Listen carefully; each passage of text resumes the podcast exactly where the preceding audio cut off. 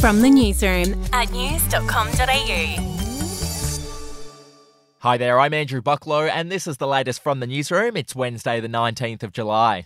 An Australian man who was lost at sea for three months with his dog has finally stepped foot back on dry land. Tim Shaddock survived on raw fish and rainwater after his boat was damaged in a storm.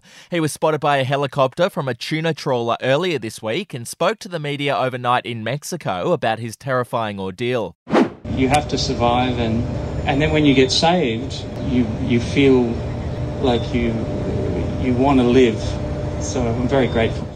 Moving on, it's been revealed that more than 80% of Aussies use their phone while on the toilet, and more than 30% of people think it's okay to use their phone on speaker while in public.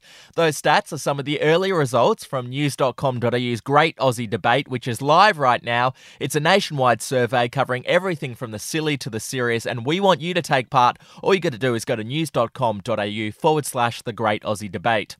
Overseas, Donald Trump says he expects to be charged over the January 6th attack on the US Capitol. The former president wrote on Truth Social that he's received a letter to report to a grand jury, which he claimed almost always means an arrest and indictment is coming. It's another legal setback for Trump, who's already facing criminal charges for mishandling top secret government documents after leaving office. To sport now, the fourth Ashes test gets underway tonight. Australia leads the series 2 1. The players are coming off a nine day break, with Aussie Pat Cummins saying he's feeling refreshed.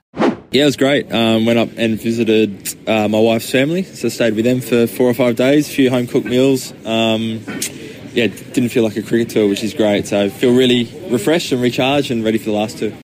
That audio courtesy of SEN. We'll be back in just a moment. Hey, I'm Felicity Harley and I host Healthyish, where we chat to experts, influencers, and people in the know from around the globe to arm you with the knowledge to make healthier decisions for your mind, body, and soul. I think if we're going to be focusing on health, like sleep is probably the biggest component oh, of that. I, I think sleep is the cornerstone. Like choose the harder option because I've never woken up and gone, I regret that run that I went at 4 a.m. I've never done that. Search for Healthyish and Extra Healthyish wherever you get your podcasts. To celebrity news, Gigi Hadid was arrested for marijuana possession during a recent holiday in the Cayman Islands. She appeared in court, pleaded guilty, and was fined $1,000. Her rep said the model was travelling with marijuana purchased legally in New York with a medical license.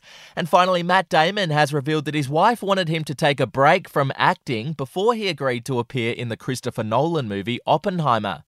But I actually negotiated in couples therapy. This is a true story. the one caveat to my taking time off was if Chris Nolan called.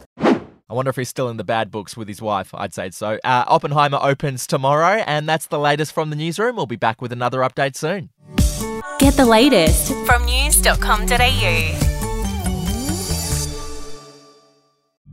The podcast Faith on Trial looks into Hillsong, both in Australia and the US, and takes both the listener and hosts on unexpected twists and turns in the story of Brian Houston and the Singing Preachers. There are two incidents involving Pastor Brian. The Australian journalists uncovered a litany of alleged criminal behavior in the megachurch. Financial gifts were being given to the leaders of the church. Listen to Faith on Trial Hillsong ad free on Crimex On Apple Podcasts today or wherever you get your podcasts.